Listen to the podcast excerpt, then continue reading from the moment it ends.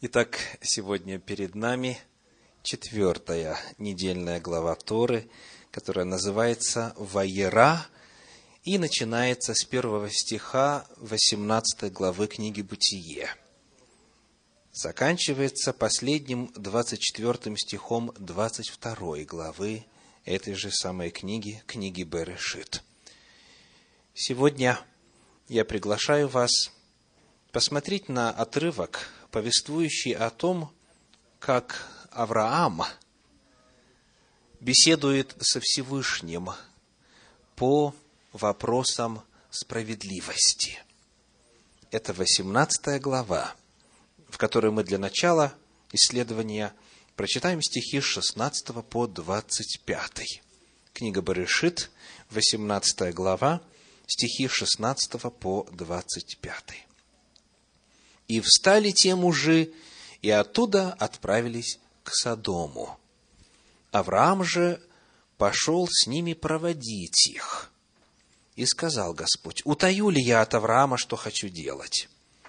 От Авраама точно произойдет народ великий и сильный, и благословятся в нем все народы земли, ибо я избрал его для того, чтобы он заповедал сынам своим и дому своему после себя – ходить путем Господним, творя правду и суд, и исполнит Господь над Авраамом, что сказал о нем. И сказал Господь, вопль Содомский и Гоморский велик он, и грех их тяжел он весьма. Сойду и посмотрю, точно ли они поступают так, каков вопль на них, восходящий ко мне, или нет. Узнаю. И обратились мужи оттуда и пошли в Содома. Авраам же еще стоял перед лицом Господа. И подошел Авраам и сказал, «Неужели ты погубишь праведного с нечестивым? Может быть, есть в этом городе пятьдесят праведников? Неужели ты погубишь и не пощадишь место сего ради пятидесяти праведников в нем? Не может быть, чтобы ты поступил так чтобы ты погубил праведного с нечестивым, чтобы тоже было с праведником, что с нечестивым, не может быть от тебя. Судья всей земли поступит ли неправосудно? В этом отрывке содержится четыре очень важных принципа. Принципа, которые имеют непосредственное отношение к каждому из нас. Принцип номер один. Принцип номер один. Молчать значит соглашаться. Молчать значит соглашаться. Давайте посмотрим, как начинается разговор патриарха со Всевышним. 23 стих, читаем вновь. «И подошел Авраам и сказал, Неужели ты погубишь праведного с нечестивым? Подошел. Слово подошел в подлиннике вайгаш от глагола нагаш приближаться показывает, что Авраам сократил дистанцию к Богу. Как вы себе это представляете? Авраам приблизился ко Всевышнему. Исследователи давно обратили внимание на этот глагол. И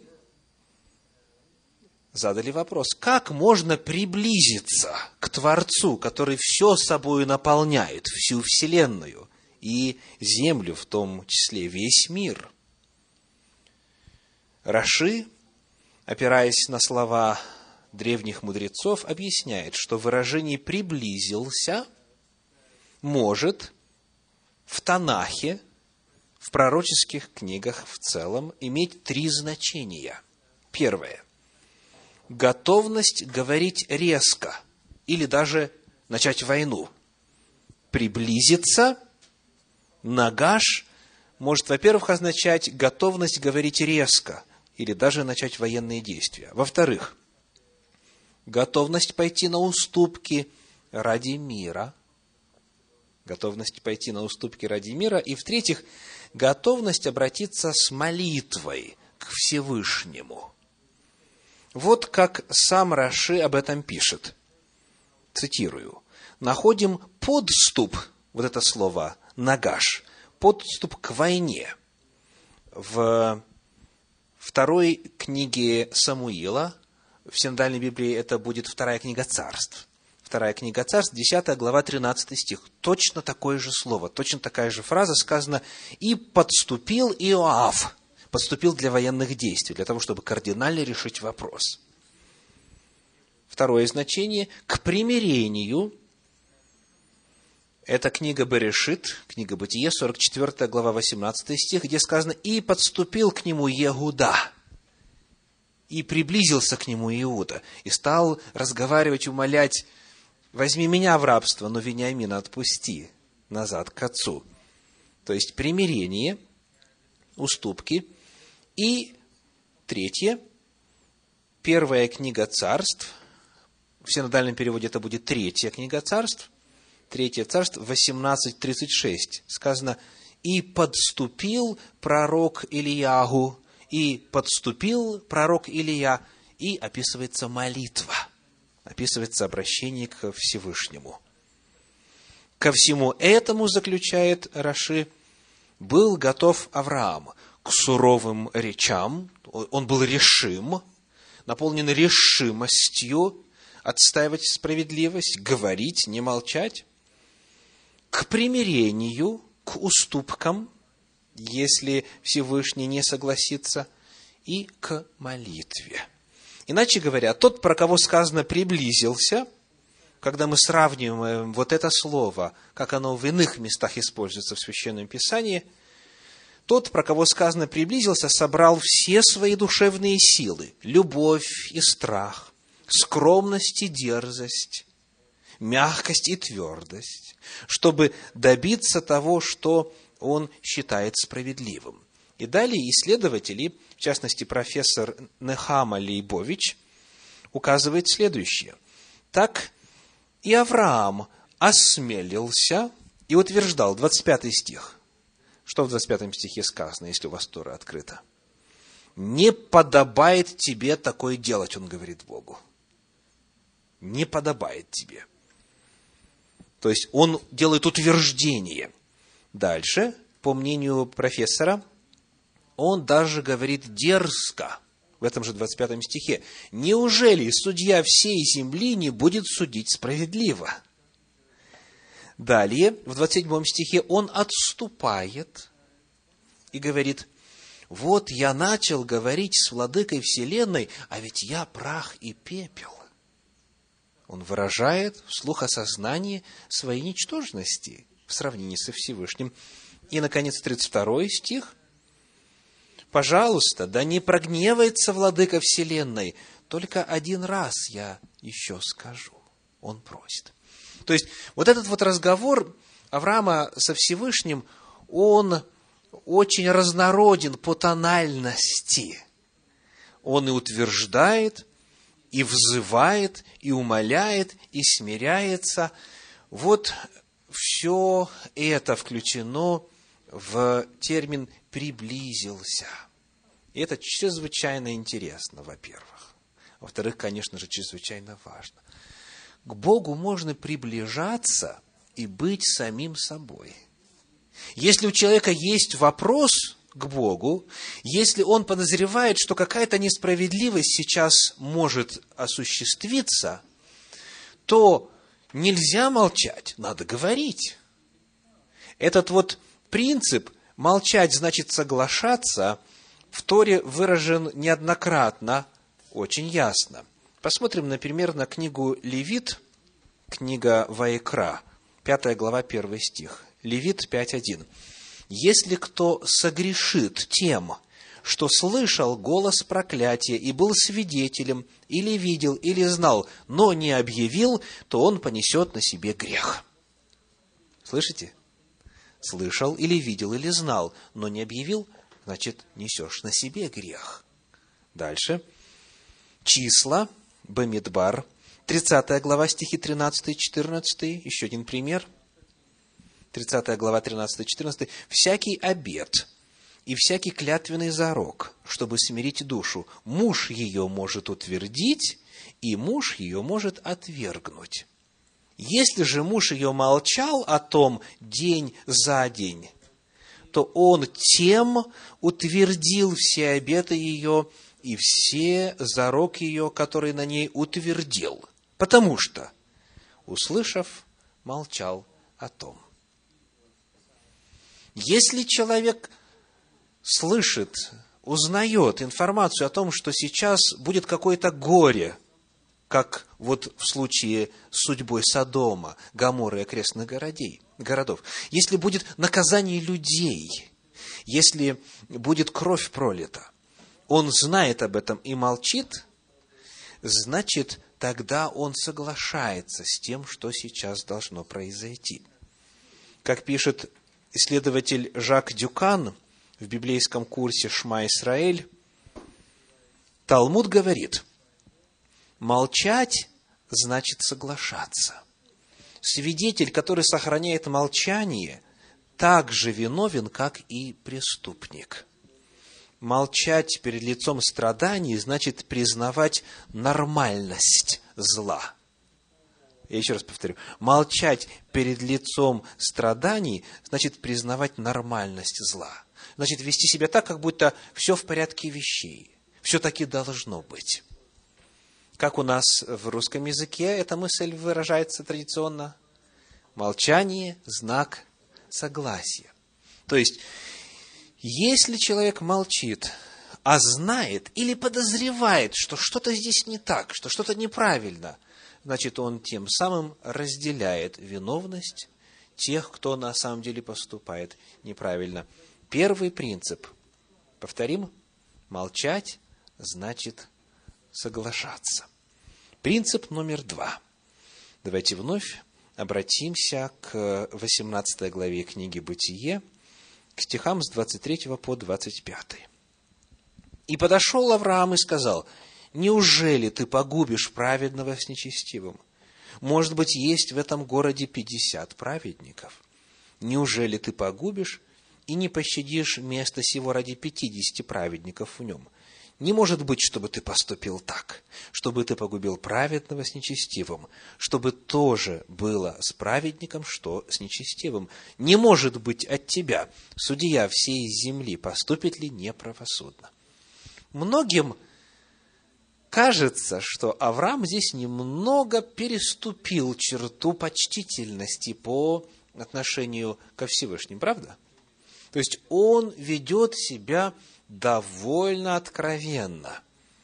Не заносчиво ли ведет себя патриарх? Давайте попытаемся понять, о чем он просит. О чем он просит. Вот что пишет Раби Шламо Дубна. Можно изумиться противоречиям в этой молитве – Сперва он молится о том, чтобы Всевышний не губил праведника заодно с нечестивцем. Да? Первая просьба. Не губи праведника заодно с нечестивцем. Потом прибавляет просьбу о том, чтобы нечестивцы спаслись ради праведников. То есть он говорит, если будет 50 праведников, то тогда весь город нужно сохранить. Да? А ведь еще, продолжает дальше Равин, на свою первую просьбу он не получил ответа. А после этого он снова возвращается к тому, с чего начал, и молится только о праведниках. В чем суть его молитвы? Почему он меняет свою просьбу, а потом в начале или в начальную просьбу возвращается, к начальной возвращается? Вот что об этом писал исследователь Диврей Давид. Праведный не должен гибнуть вместе с нечестивым. Это буква закона. И об этом не нужно молиться. Авраам просит Всевышнего только о том, чтобы всему тому краю было прощено ради праведников. И если эта молитва не поможет, то к чему уничтожать праведников? ведь это будет нарушением буквы закона. То есть, иными словами, он ссылается и на вопросы справедливости, и апеллирует к милости. Нечестивые недостойны того, чтобы их щадить. Правда? Но как принести наказание городу, наказав нечестивых, не наказав или не уничтожив при этом и праведников, что было бы несправедливостью? Потому он молится вначале о праведниках, потом о нечестивых, и в завершении говорит – что если Всевышний не сможет нечестивых спасти, то тогда он, по крайней мере, не имеет права, исходя из справедливости, уничтожать праведников. И вот самое интересное здесь во всем этом разговоре, что Всевышний на вопросы Авраама отвечает. То есть, Всемогущий продолжает беседу. Он не говорит, слушай, дорогой, да, ты друг мой, это так, у нас особые взаимоотношения. Ну, помни свое место. Неужели ты думаешь, что я ошибаюсь? Почему бы тебе просто не принять любое решение, которое будет у меня по поводу этих городов? Смотрите, ни слова подобного в разговоре между Богом и Авраамом нет. То есть он продолжает разговор с Авраамом на тему о своем решении потому что Всевышний хочет, чтобы Авраам понял Божье решение. Он хочет, чтобы Авраам понял причину наказания. И вы помните, на каком числе они сошлись? Сколько праведников? На десяти. То есть Авраам думал, что да, если уже меньше десяти праведников, то не стоит города щадить. И Всевышний был такого же самого мнения. Но очень важно отметить, что они прошли этот путь рассуждения вместе. Не просто «вот моя воля, и ты принимай, не рассуждай». Нет, Всевышний хочет, чтобы мы рассуждали. Потому второй тезис очень важный, второй принцип – это принцип открытости Божьего суда – принцип открытости Божьего суда. Бог желает, чтобы люди понимали причины Его наказаний, Его судов. Бог желает, чтобы мы понимали, почему Всевышний поступает так или иначе. Он хочет на эти темы поддерживать с нами разговор. Очень интересно также посмотреть, как эта тема представлена в апостольских писаниях. В книге Откровения – в книге Апокалипсис, 15 глава, 4 стих, Откровение 15.4. «Кто не убоится Тебя, Господи, и не прославит имени Твоего, ибо Ты един свят. Все народы придут и поклонятся пред Тобою, ибо открылись суды Твои». Обратили ли вы внимание, в результате чего народы придут и поклонятся? Ибо сказано – открылись суды. Что будет означать слово «открылись»? Можно ли это считать эквивалентом фразы «открылись Олимпийские игры», в смысле «начались»? Или же «открылись» надо понимать как обнаружились, сделались явными. В подлиннике используется древнегреческий глагол «фанероо», и вот как он переводится в первом послании Коринфянам в 11 главе, в 19 стихе. 1 Коринфянам 11, 19. «Ибо надлежит быть и разномыслием между вами, дабы открылись между вами искусные». Что значит «открылись»? Вы явились, обнаружились. Итак, сказано, все народы придут и поклонятся не потому, что им деваться будет некуда, не потому, что их заставили под страхом адского пламени. А почему? Потому что суды Божьи станут понятными, потому что явлены будут Божьи суды. То есть Божья справедливость будет понята. И во свете всей информации, которую народы увидят, они скажут, да, нельзя не поклониться. То есть, то, что произошло в разговоре Всевышнего и Авраама, оно повторяется на протяжении истории многократно, и в самом конце именно таким будет механизм. Богу не радостно поклонение из страха. Фактически, Священное Писание говорит о том, что его цель заключается в следующем. Совершенная любовь изгоняет страх. Вот Божья цель. А разумение, когда приходит, тогда страх уходит, и в результате человек может сказать, да, Господи, истины и праведны суды Твои. Итак, принцип номер два какой? Принцип открытости Божьего суда. Бог желает, чтобы люди понимали причину Его решений. Он не радуется слепой вере и слепому служению. Принцип номер три. Очень простой и важный. Суд должен быть каким? Справедливым. Суд должен быть справедливым. Как вновь пишет профессор Нехам Алейбович, именно это выделяется как самая характерная черта Авраама, про отца нашего, о предназначении которого Всевышний говорил непосредственно перед тем, как сообщить Аврааму о своем решении уничтожить с дома. Давайте напомним, что Всевышний сказал относительно цели избрания Авраама. 18 глава книги Берешит, Бытие, 19 стих, 18-19. «Ибо я избрал его для того, чтобы он заповедал сынам своим и дому своему после себя ходить путем Господним, творя что? Правду и суд. То есть суд в смысле справедливость. То же самое слово в подлиннике. Творя правду и справедливость. Вот цель избрания Авраама. И потому, когда в следующем стихе Всевышний рассказывает о том, что произойдет, и появляется угроза наказания Содома и Гаморы, то Авраам что желает увидеть? Справедливость.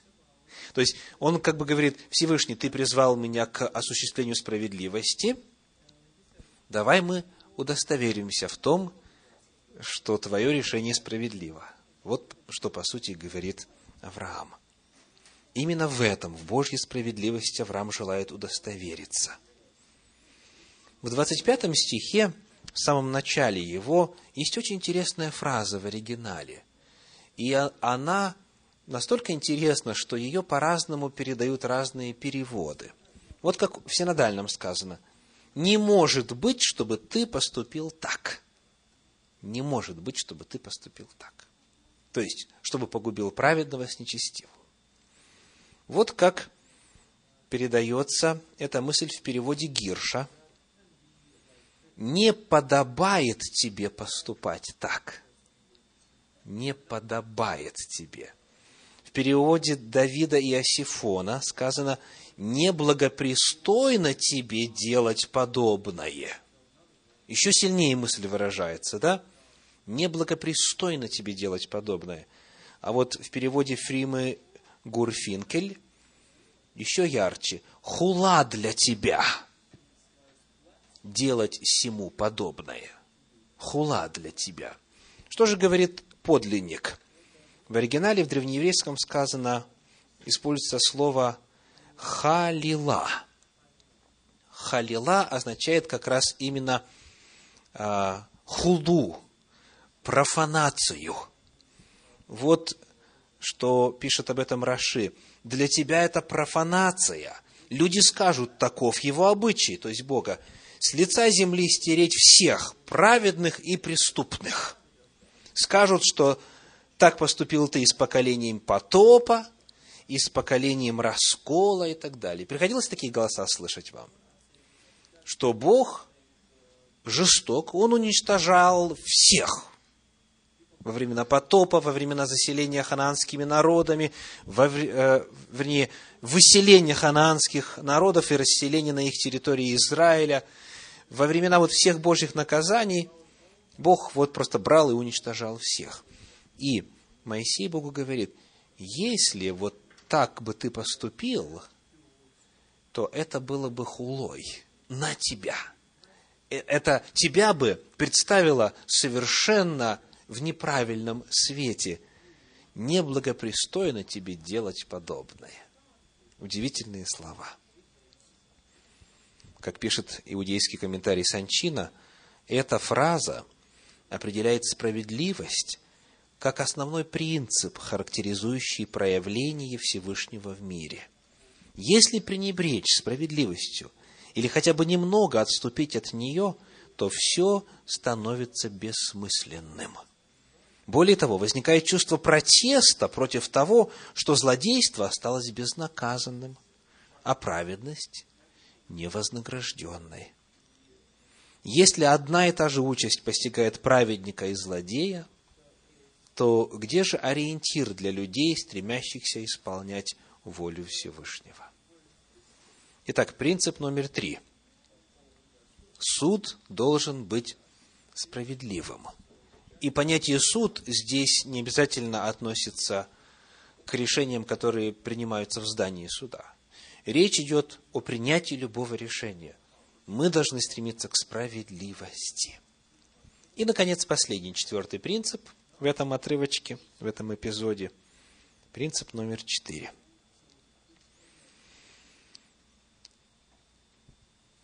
Вот слова Авраама. Если будет там 50 праведников или 40, и потом умножает, уменьшается число до 10, то тогда Всевышний, пожалуйста, сделай что? Сбереги ради этого малого числа праведников весь город. Так, принцип номер четыре. Заслуги праведников спасают нечестивых. Наличие в обществе праведников спасает нечестивых. Откуда мы это знаем? Всевышний сказал, если будет хотя бы десять, не истреблю Содома. Представляете? Давайте поговорим об этом чуть подробнее. Если в Содоме, в символе нечестия, разврата и беззакония, если в этом страшном городе десять праведников могли его спасти, то тем более в других городах, менее развращенных, праведники – являются спасителями своего города.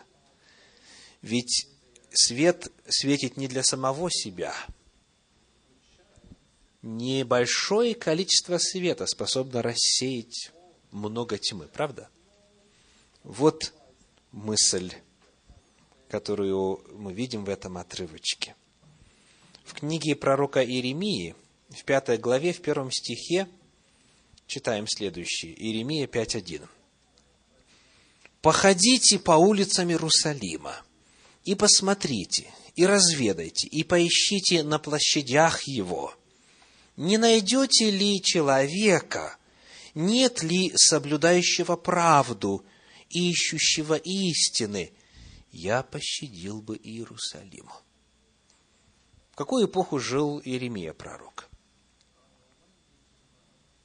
Накануне Вавилонского плена когда храм был разрушен, город сожжен огнем, много-много людей погибло. И оказывается, Всевышний говорит, поищите, я читаю снова, походите по улицам Иерусалима и посмотрите, и разведайте, и поищите на площадях его. Не найдете ли человека, нет ли соблюдающего правду, ищущего истины, и если бы нашли, что бы произошло – я пощадил бы Иерусалим. То есть, эта мысль повторяется снова и снова. Если есть праведники, они могут спасти всех нечестивых, которые живут рядом с ними, имеется в виду, конечно же, в перспективе земной. То есть от какого-то бедствия, от наводнения, от урагана, от голода, от э, нашествия врага, врага и так далее. Вопрос вечности решается на личной основе. Но когда речь идет о благосостоянии города, о благосостоянии общества, то если есть там праведники, то это спасает нечестивых. Вот еще один удивительный принцип. Однако, тем не менее, мудрецы Торы обнаружили, что способность праведника, отдельного человека или небольшого количества праведников заступиться за общество и спасти его, имеет предел. Способность праведников спасать общество нечестивое имеет предел. И вывели мудрецы этот предел именно из этой главы Торы, которую мы сейчас изучаем. Посмотрим, о чем идет речь. Обратим внимание на ответ Всевышнего в 26 стихе 18 главы книги Берешит. Бытие 18.26. Господь сказал, «Если я найду в городе Содоме пятьдесят праведников, то я ради них пощажу все место сие». Вот Божий первый ответ. Предлагаю вам дословный перевод этой фразы.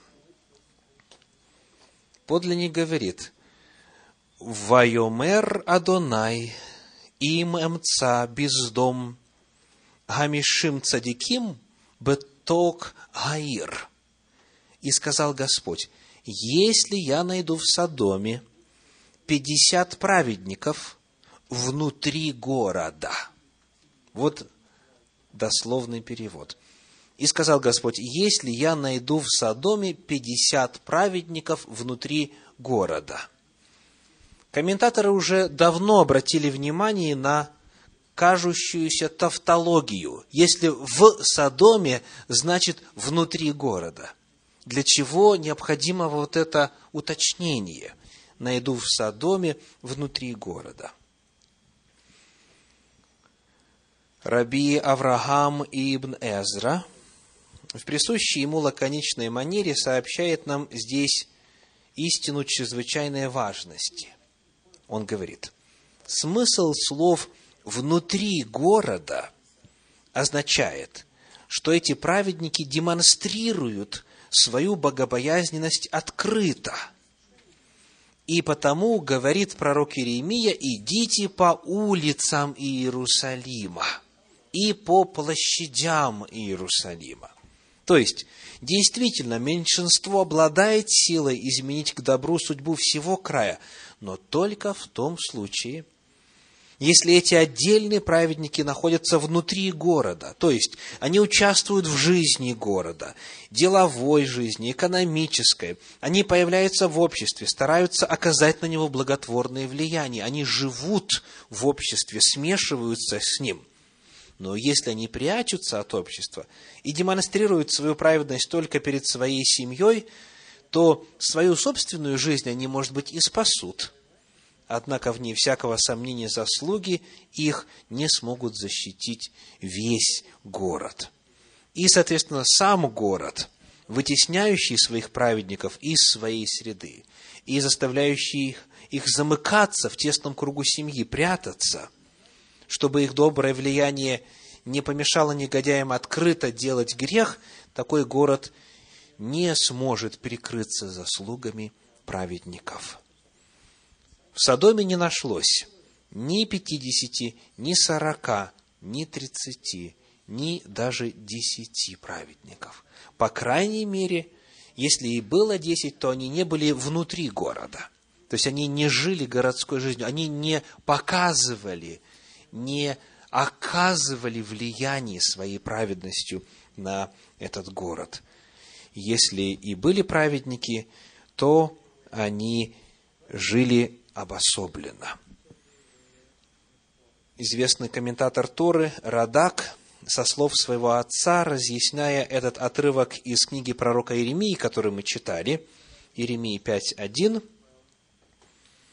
указывает на то, что пророк не нашел именно мужа, творящего справедливость и ищущего веру идите по улицам Иерусалима, сказано было, и по площадям, не по домам, а именно вот в общественных местах нужно было искать тех, кто поступает справедливо.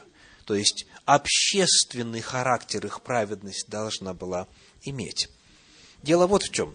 В книге Тегелим, книга Псалтирь, 78 глава, 2 стих говорит, 78.2.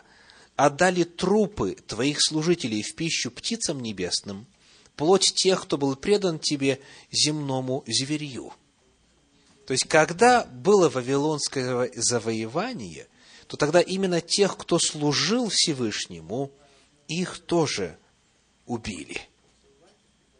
Значит, были в Иерусалиме служители Бога, преданные Ему перед Вавилонским завоеванием. Почему же тогда город не был спасен? И вот, передавая слова своего отца, Равина, Радак говорит, «Объяснил господин мой, отец мой, благословенной памяти». Иеремия сказал, идите по улицам Иерусалима и поищите на его площадях. Потому что праведники, что были тогда в Иерусалиме, прятались в своих домах и не могли показаться на улицах и площадях из-за заполнявших их нечестивцев. Итак, этот очень важный принцип, четвертый по счету сегодня, принцип номер четыре, заслуги праведников спасают нечестивых. Давайте глянем, как в других местах Священного Писания он выражен – Книга притчи, 11 глава, стихи 10 и 11. Притча, 11 глава, стихи 10 и 11. «При благоденствии праведников веселится город, благословением праведных возвышается город, а устами нечестивых разрушается в Евангелии от Матфея, в апостольских писаниях, в Евангелии от Матфея в 5 главе, в 13 стихе эта мысль выражена так. «Вы – соль земли». Если же соль потеряет силу, то чем сделаешь ее соленую? Она уже ни к чему не годна, как разве выбросить ее вон на попрание людям? Соль предохраняет от порчи. Однако, если соль остается в сосуде, не смешивается, не перемешивается с тем, что она призвана осолить, то никакого результата, никакого прока не будет. Точно так же и праведники. Сказано, вы соль земли. Вы соль земли. Потому важно помнить о значимости благотворного влияния на общество даже небольшой группы праведников. Итак, сегодня из этого разговора про отца нашего Авраама со Всевышним мы выводим четыре очень важных принципа и, соответственно, урока для каждого из нас. Первый урок. Не молчите – когда видите несправедливость, зло, страдания и так далее. Не молчите, если у вас есть основания считать, что что-то неправильно делается, потому что молчание – знак согласия. Во-вторых, не страшитесь задавать Богу вопросы. Если вы не понимаете, что происходит – и вам думается, что что-то неправильно делается, знайте, что Бог желает вам открыть причину. Бог не прогонит человека, который хочет понять. Он будет продолжать с ним разговаривать, пока они не выйдут на общее разумение. И Господь всегда на протяжении всего повествования Священного Писания исповедуют принцип открытого суда. Слишком много примеров, чтобы их приводить здесь.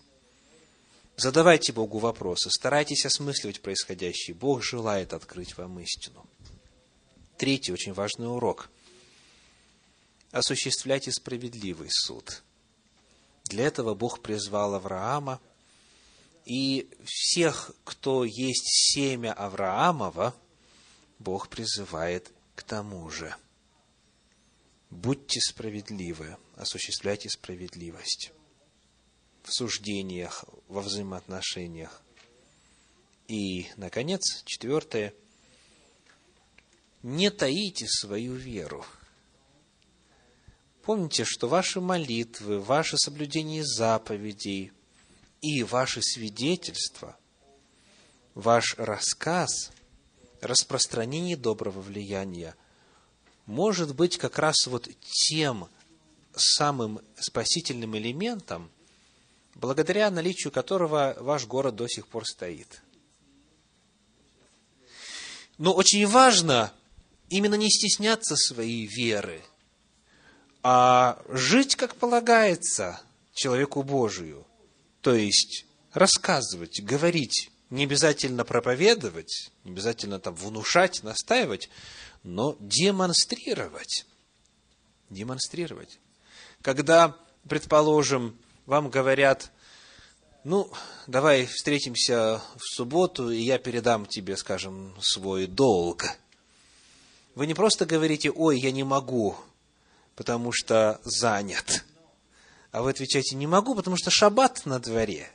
О каком бизнесе может идти речь? И это будет свидетельство. Или, скажем, вместо того, чтобы сослаться на диету, которую вы уже давным-давно выбрали, чтобы не есть тех, кто не жует жвачку и у кого копыта не раздвоены, вы просто говорите, то что, это же мерзость. В Торе написано. Нельзя. И не обязательно это подчеркивать или себя выпячивать, или себя позиционировать, знаете, как вот э, великого праведника. Нет, вы просто говорите, как оно есть и так далее. То есть, чего бы это ни касалось, помните, вы соль земли. И если есть в вас этот вот вкус соли, прок будет только тогда, когда это все смешивается с массой вокруг. Распространяйте доброе влияние, не таите свою веру, потому что заслуги праведников спасают нечестивых. Аминь.